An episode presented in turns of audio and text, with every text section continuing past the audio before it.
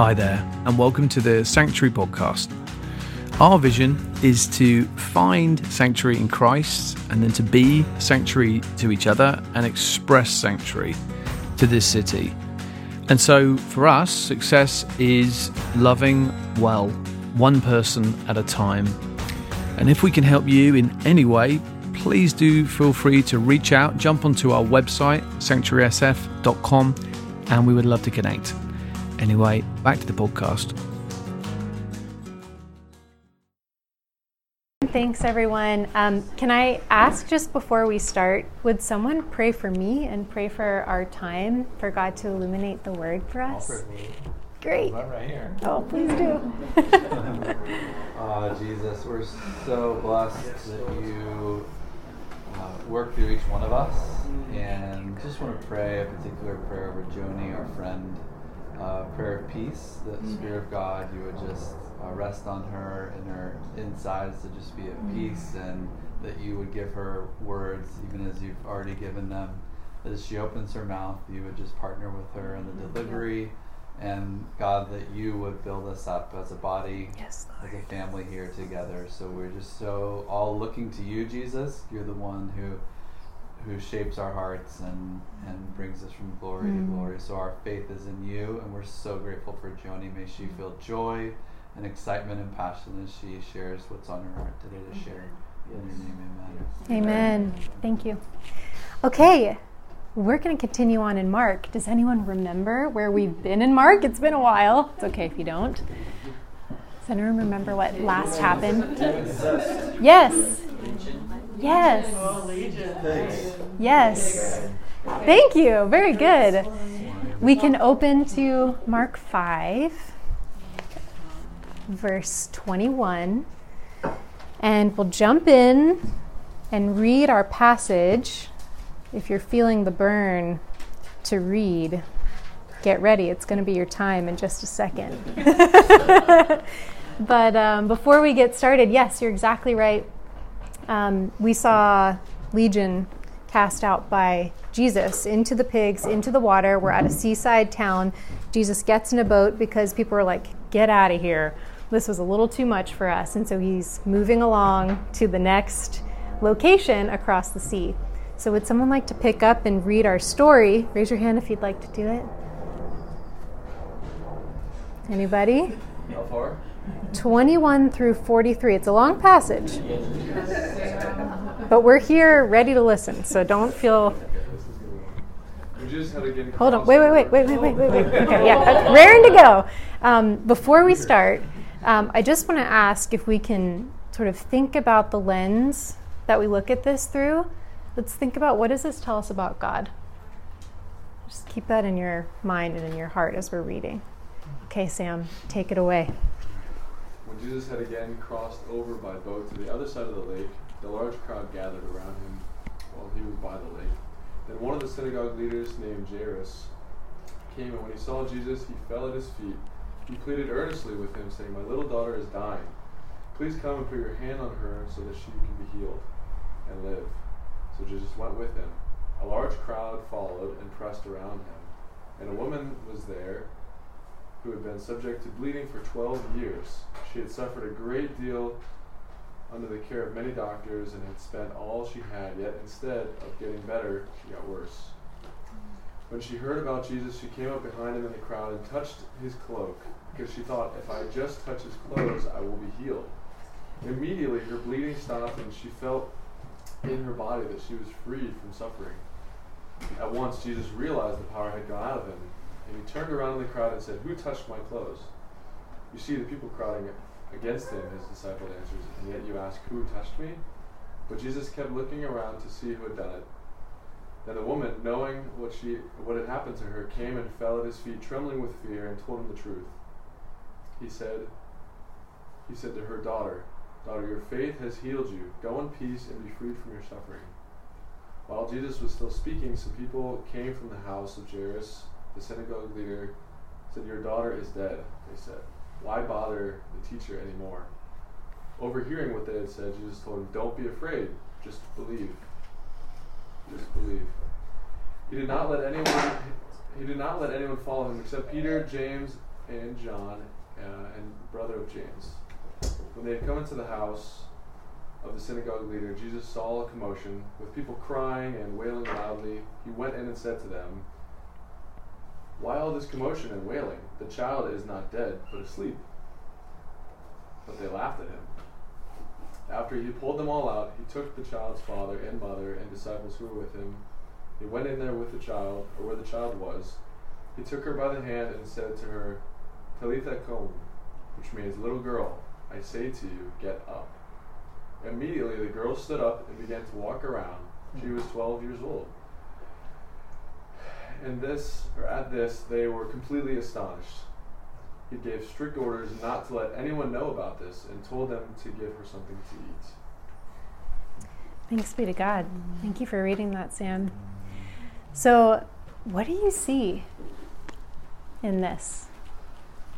I'd love to just honest thoughts. Uh, Jesus loves daughters. Mm, amen.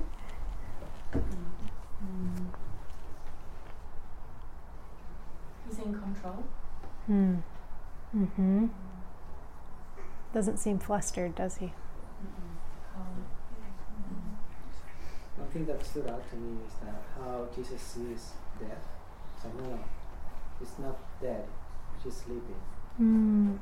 And I've read that many times, it's like, no, what a thing to say, right? But that's actually his vision. It's like, not, things don't end in that act. Hmm. That, um, that person has not disappeared. Wow, yeah. Like it's in a state that he calls sleeping. That Wow. he, she can wake up. Right? So Yeah. you know that the way that he sees death Mm-hmm. interesting. That's great. That's really good. I think like I think just particularly the woman with the, the blood. I think um, I just think it's like such an amazing example of how he enters into our most shameful, or we can what we consider to be our most shameful things, Mm-hmm. um, situations, and he's not in a hurry. He's not like, well, I've got more important places to be. I'll come back to this. Like, Mm. he he enters into this thing that is like the most personal, uncomfortable. Yeah. um, yeah. Yeah. I think there's something to like, it, like it also says that God's just sort of always willing to give. Like Jesus in this, like he doesn't actually like turn around and then heal her. It's just like he's walking along, she touches him and is healed. It's Mm. like he doesn't like have to like oh let me like shift from like I was in like my walking gear, let me like shift into like my healing gear. He's just like Mm.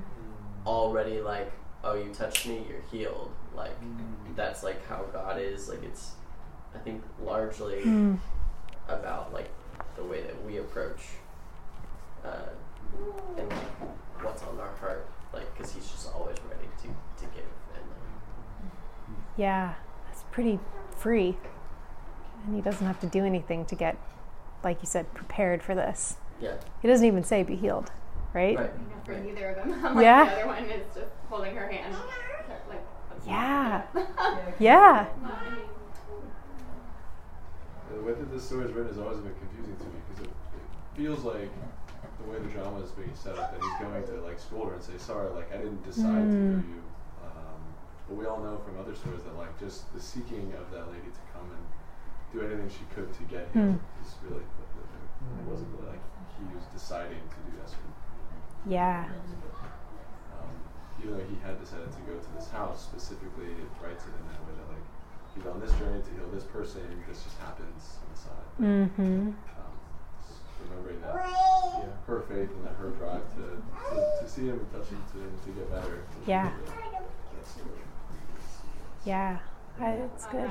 Like the faith she has is not only just is not only to be healed, but also that she wouldn't be like condemned and reprimanded for touching him. Mm. Because in that time, she was unclean Yeah. and she couldn't Mm. have entered the temple, couldn't have touched anyone, was isolated. Yeah. So to touch him and trust that he's not gonna, he's gonna respond kindly to her Mhm. And, and heal her. That's cool. Yeah. And it's interesting because he could have just kept going. Yeah. He could have, you know, she, she could have been healed and just kept going on his thing, Mhm. knowing something had happened but not called attention to it. But he stopped to bless her Mm. and wish her peace and blessing. Mm. Free, Mhm. free, free, yeah, calling her daughter. Yeah. So, so he, he saw, he, he wanted to see her and bless her and stop and make that a Yes. Yes. I don't know that I really have any commentary about this, but I appreciate appreciate the parallel parallelism of the fact that the woman had been bleeding for 12 years and the daughter was 12 years old. Mm. hmm Nice observation on that. Yeah. Yeah. I'd never noticed as well the line where she had spent all she had. Mm. She's basically broke, like banked up. Yeah. Was just on the. That's like spent, you know, her life savings on and actually made it worse. Right. So not just shame, but probably like potential bitterness and like such anguish over like your whole financial ruin. Yeah. Yeah.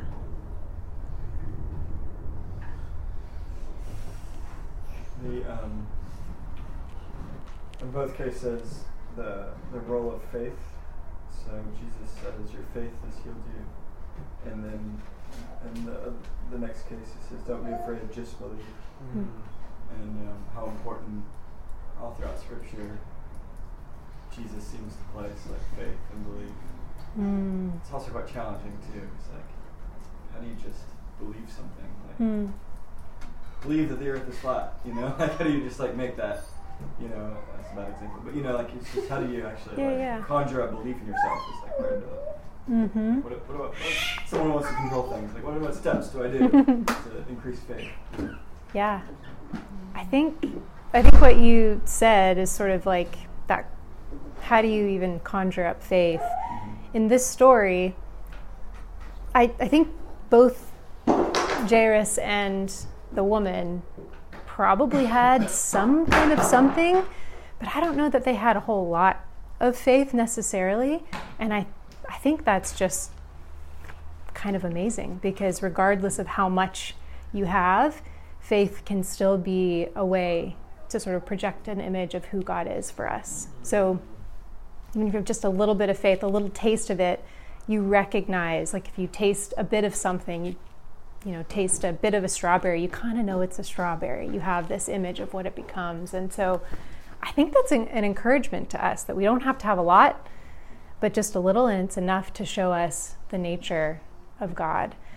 And so there's a lot of parallels in this story. And this is a Mark sandwich again. I think we've seen this a couple times. I drew a sandwich on my notes. I was like, remember, it's a Mark sandwich. But um, part of the purpose of that is to help sort of magnify some of the things that are happening in these stories for us um, in different lights. And I think uh, we, we see that. And we see a lot of parallels. 12 years this woman has been suffering. The daughter who's raised from the dead is 12 years old we see they both come having probably extinguished many other options for their healing. We don't know that necessarily about Jairus because um, he doesn't say specifically, but he is an, a synagogue official. And so you can kind of assume that he's probably had, you know, he's known people. He knows people, hey, can you help my daughter? Um, but he comes sort of a bit uh, undignified and just throws himself at Jesus' feet because it seems that he's probably out of options. This isn't like, a, well, maybe this will work. Um, he calls them both daughters, which is a pretty significant um, word. And some translations, I don't think he actually uses daughter for the little girl, but we know that she is a daughter. That's why Jairus is coming. And the woman doesn't actually have a name. And what does he call her? The most intimate thing you possibly could. He calls her daughter. Um, his response in both cases, um, when he arrives sort of on the scene, is I don't want to say humorous, but I think it's just a little bit uh, like why would you say who touched my garments in a packed you know Right. crowded room? I think of when i was in college i'm on the bus on the way to class and i'm like sardines next to people. I don't even want to know who touched me. Um, there's probably lots of people's backpacks and all kinds of things. So um, but his response is sort of comical as it relates to the world. Like why would you say that? Because i'm not sure he really cares that much about sort of you know what we would care about in the world here. And there's no words of healing that are cast out. Um, or he doesn't cast something out. He doesn't proclaim healing. Healing has sort of happened already in both cases. Um, and i don't know if either of them really ask uh, well the woman doesn't necessarily ask out loud jairus does says can you come heal my daughter but he doesn't know she's going to die he doesn't say jesus will you come raise my daughter from the dead um, and so I think that's sort of a, a, reflection of, well, you had to have faith somewhere, and you also had to have sort of a belief that God is someone who can heal. And he didn't even have to say it. He just, that's how he is. That's his subconscious almost. It just, you touch his garment and he's a healer and he heals. Um, but, like, I guess what, what does this tell us about God's nature? And what does this tell us about faith as it relates to the nature of God? Um, I just want to like stop for a minute and think about Jairus in particular, that he shows up on the scene here with Jesus and throws himself down at his feet and is imploring him, is earnestly um, desiring healing for his daughter. And I don't know if you can think of someone who you would not really expect to do such a thing, maybe like a bot, like your boss or something. Um, showing up in front of a, a guy who just came off the seaside, who has been said to do some amazing things, just begging at someone's feet. This is a pretty big step for for Jairus, I think, to do this. But again, he shows up and doesn't necessarily know what he's asking for. He's asking for a healing. He's not asking for his daughter to be raised from the dead. But even that little bit of faith for something else becomes well, God doesn't just heal someone, he raises from the dead as well. And I think that's a big deal for us. Um, I want to focus maybe just a little bit too on this unhurriedness of God. Um, he's, you know, going in this process with Jairus to the house to do a healing, and he has been interrupted by this woman who doesn't have a name, who, like Josie said, has not just lived with chronic illness for 12 years, but chronic shame.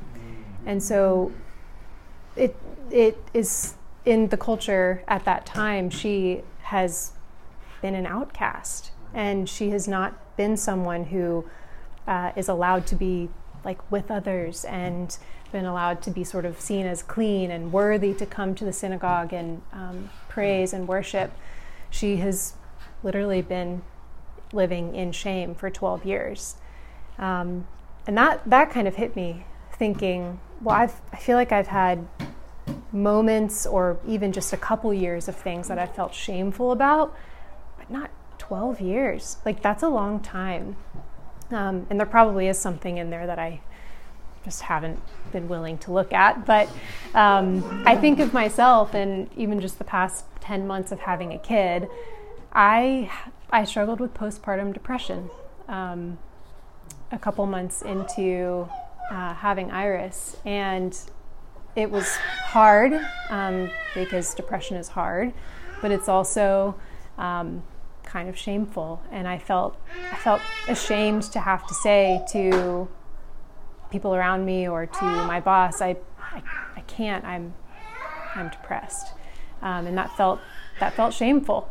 Um, and I just think of this woman who has had to live with that for a really long time and had to not only admit that to doctors who who knows what they've said or done, but all we do know is that whatever she has sought out, it didn't help. It made it worse.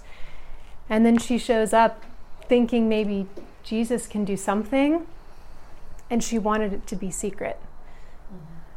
Because I think it would have been a little bit uh, scary to stand in front of someone and say, "I'm unclean. I need, I need your healing." And I think that's key to who God is. I think He sees these secret places that maybe we don't feel like we have a lot of hope in, but we know we need we need a way out. And even that morsel of faith, of knowing we need we need a way out, is honored by God. I think He really honors that. And I, I think that's part of why she could think and say, if I just touch his garments. And she's healed. No words are spoken. She's healed just by believing and touching that one small act. And I think that's a big deal. I think God does that for us.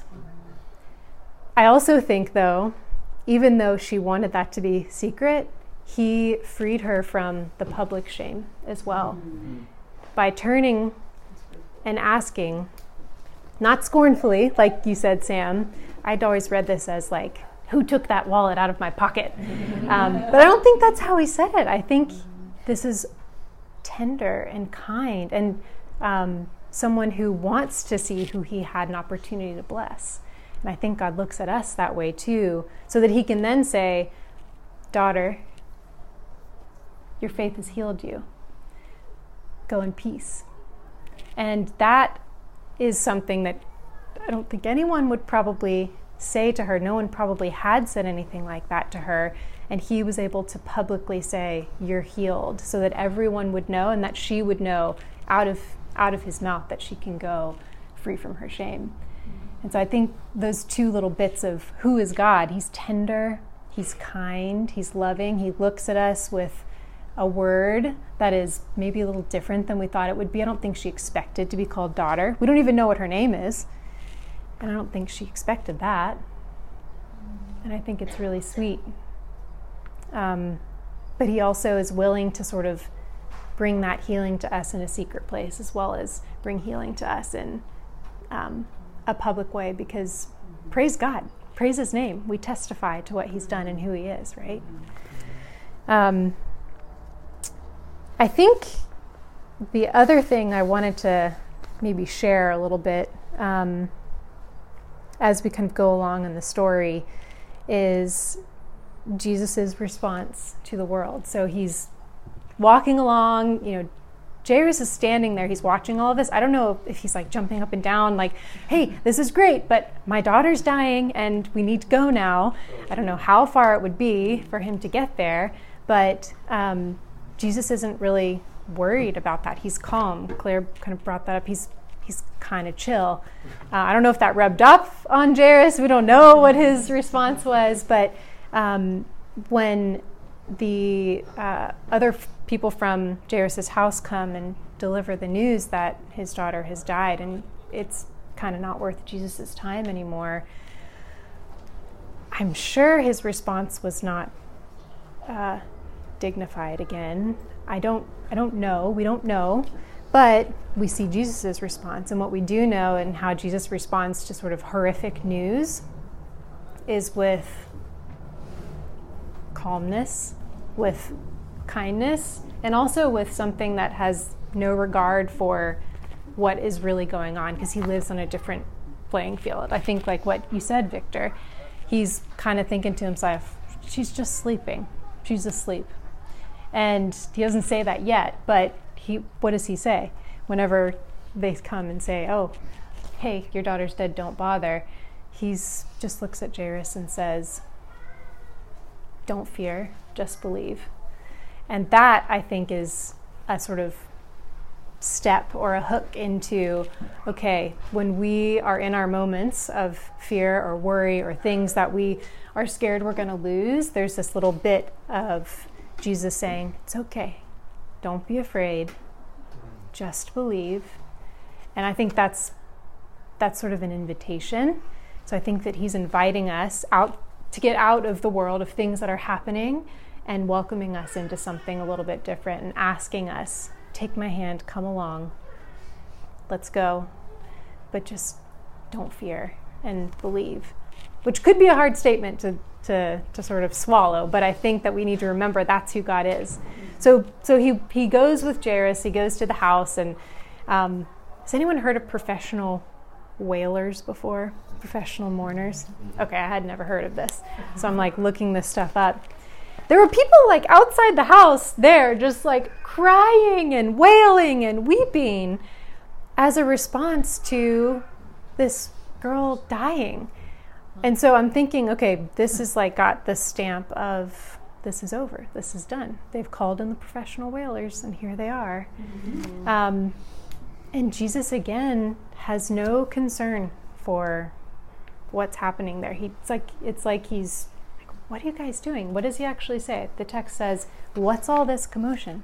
He's like, what, what is all this? And he says, um, she's not dead, but she's asleep. What kind of response is that? I was really trying hard to think of like a time where I've said the wrong thing. um, I couldn't think of anything in particular. I, I, thought of some funny stories of when I when it didn't really matter. But I don't know if you've ever been in like a meeting or you've said something and you're like, oh, that was definitely the wrong thing to say. Um, but I just Jesus was like not bothered by all the commotion. He actually asked, "What what's going on here?" And I think that's a, a picture of his ability to be again, living on a different playing field and knowing something that I think Jairus and the woman knew deep in their hearts that there's something else available. This isn't the end. Mm-hmm. This isn't this isn't where it stops. And I love that. And I love that for us. I love that for you. That there could be something that maybe you've made a ruckus about something feeling lost or a dream that you've you've had that feels like it's over, or a job you didn't get, or a missed opportunity. Maybe if I had just said that thing, this person would have liked me a little bit more, or something like that. But don't worry, it's just sleeping, not dead, not gone. And I think that's what an encouragement to us. I think that we can look ahead to what is Jesus going to do? And what does Jesus do in the story? Somebody get excited about this. What does he do?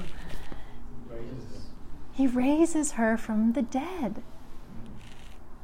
Resurrection, people. This is amazing. it's so amazing what he does. And again, he does it in, in a secret way, but also in a way for people to see. Again, he does it in a way that's like, you know, I I don't have to say be healed. I just have to say get up. Little girl, get up.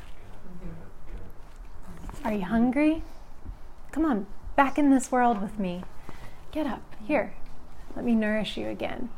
And that is just so sweet. I mean, I don't want to negate the fact that like there's probably a sort of in our hearts things that have died and like people who have actually died um, that he's raised here. And so I, I want us to even think about this in terms of physical healing. Maybe a part of you, um, or you know someone who's on their deathbed, um, or someone who's been sick for a really long time, that he can raise in their bodies. He can raise their bodies back to life. That's actually what he can do in the physical. He can also do that in the spiritual too. And so, what's happening here in in the depths of our soul that we probably don't want anyone to see or know, and maybe we've given up on, that He can also raise that to life or amend it or make it in a way that's totally healed, shame free, and you can go in peace. So I don't, I don't know where we're all sitting in this story, kind of what we're hoping for or what life circumstance we're in right now. Um, or kind of where we've been in our heart of hearts, or maybe that journal you wrote something down in years ago that you wished for that hasn't really happened yet, that you've given up hope on. I think God's willing to meet you in that place, in that secret place, and He wants to bring a resurrection and He wants to bring a healing. He wants to take away shame. And so I I think it's worth going there if you guys are up for it um, today and just spending a little bit of time in prayer. Um, I I wanted to tell you guys a, a story about um, Iris again. Um, she about one month into our figuring out how to be parents and like not sleeping and middle of the night diaper changes. It's a beast for you, you guys who know what it's like. It's it's a lot of work. Um, for those who you haven't experienced it yet, just wait. I'll be there to help you out. So happy to be there for you. Um, but uh, about one month in, we were doing a normal nighttime diaper change, and um, I look over at Iris. Scott's changing her diaper, and she's blue. And she is looking as though she's trying to gasp for air. Um, and it was one of the most terrifying things that ever happened to me. Um, and since then, I've spent a lot of time afraid of what might happen to Iris um, because she's my daughter. I love her. She's changed my life and she's a blessing from the Lord. Um, and so it was a little bit like, oh man, Tom, did you really have to give me this story? I'm going to have to deal with this because I honestly, I hadn't for the past 10 months. I was like, yeah, this is just how mom life is. You have to be worried about what's going to happen to your kid. Is she going to live? Um, and I was like, well, I guess I got to, Lord, I guess I need to deal with this now. um, but I, I want to encourage you. I, I prayed and said, God, what do you have to say about that? What do you have to say about this situation? And what I think he said to me was, I love her too. And I was like, oh my gosh. Well, if he loves her, then it's going to be fine. I don't have to worry because the people who God loves, he takes care of. So I don't know what I don't know what in your life that you're worried about, or that um, person that um, you're afraid of losing. But He loves them too. I'll tell you, I really slept great last night, knowing that. Um, and I want to lean into it more, and I'm not totally there yet, but I was like, oh man, this is such an encouragement. So I, I want that for you all. Um, I think the Lord wants to speak to you in a way that's specific to you, specific to your mm-hmm. life, specific to your heart, and wants to show you who He is in those places where you feel like there's no faith. Because I bet there is a little bit. Bet there's a morsel, and that's enough to paint this picture. And He wants to paint that for you. So, maybe we can just take a little bit of time. Are you guys willing to just kind of take some quiet time? And if anyone wants prayer, um, we can jump in. I'm happy to pray for someone, or if you want to do it later, that's fine too. But um, maybe we can just take a little bit of time of, Lord, can you reveal what it is in my heart that maybe you've lost hope for? or maybe a healing that I don't think is going to happen, or maybe someone that you love that you're afraid of losing, or something that you love that you're afraid to lose. I think God wants to meet us there, and I think He'll, with the little faith that you have, or maybe you've got a lot, um, let's just go to Him right now. Um, just spend about three, four minutes and then I'll pray for us.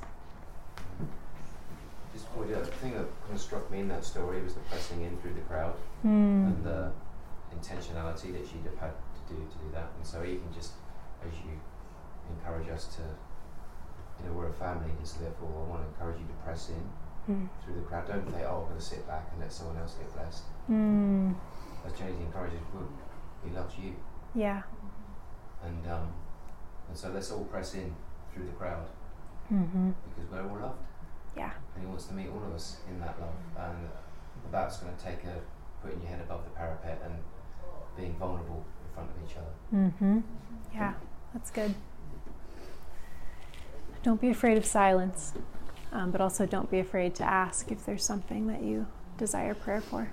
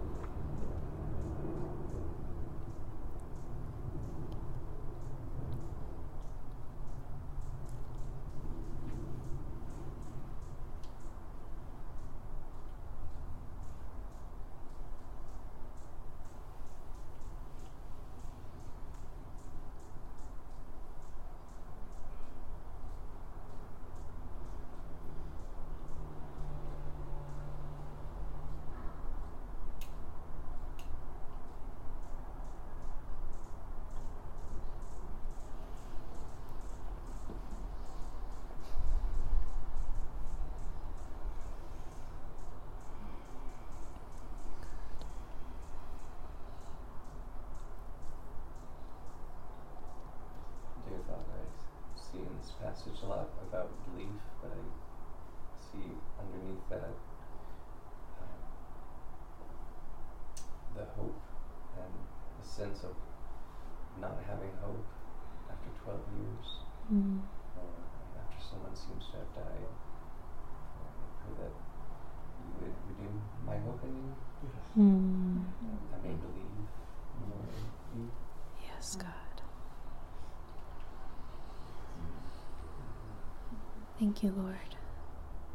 Yeah, Father, I want to confess my weak faith for healing. Mm. And I've got great faith for salvation. I've got, I know that I'm saved. Uh, but I want to press through the crowd now and ask that I could touch the hem of your garment for just practically my left knee right now. It's just um, Mm. been struggling with it for a couple of months, and uh, I want to touch the hem of your cloak. I want you to build my faith muscle for healing, uh, Mm. demonstratively now, and then, but also intercessorily going forward for others in Jesus' name. Yes, God. Yes, God. Thank you, Lord. Yeah, Jesus, I just confess this like broken tape in my mind about brokenness and Mm. just yeah, feeling like just years of um, almost using it like it's just gonna be my life and I'm not gonna have what I want because of it. And just confess that, Lord, that you're um, yeah, I'm not fatherless. I have a father, and Mm. that's no matter how much I have to remind myself, Lord, you're gonna remind me of that the rest of my life. Yes, And, Lord. Yeah, you're gonna heal wounds, Lord, that I can't even reach. Mm. Yeah. Just believe that. Amen. Thank you, God. Yeah,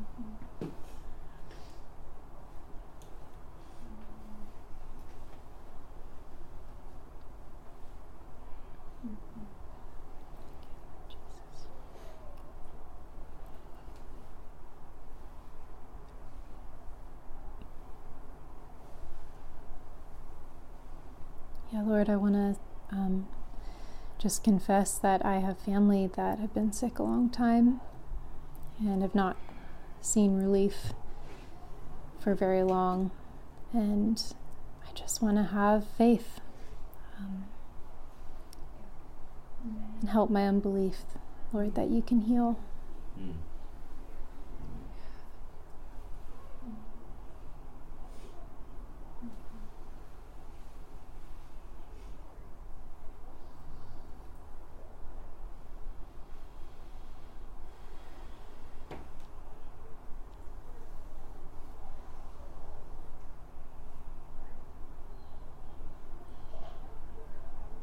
Yeah, before the, the meeting, we were all, uh, those of us that were here were praying that it would be testimony of surely God was in that place. Mm.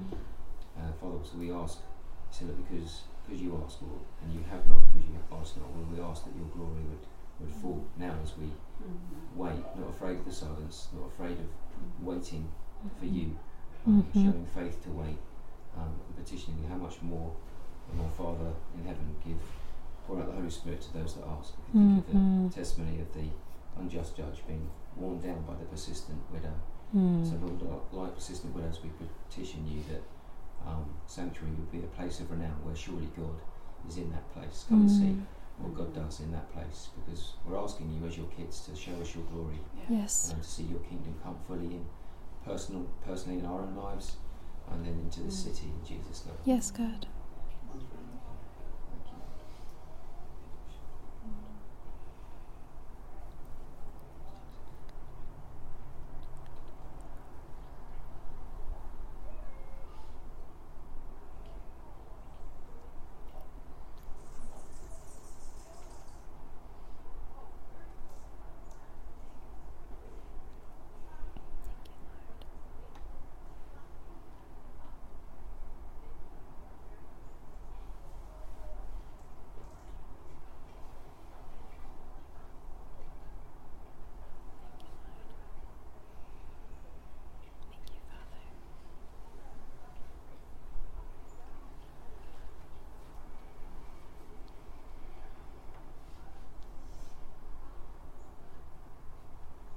Maybe we can end our time with um, some worship and continue on in prayer. And if anyone wants someone to petition with you in prayer, I'm sure the person next to you or I would absolutely be happy to sit and pray. Thanks, Tom.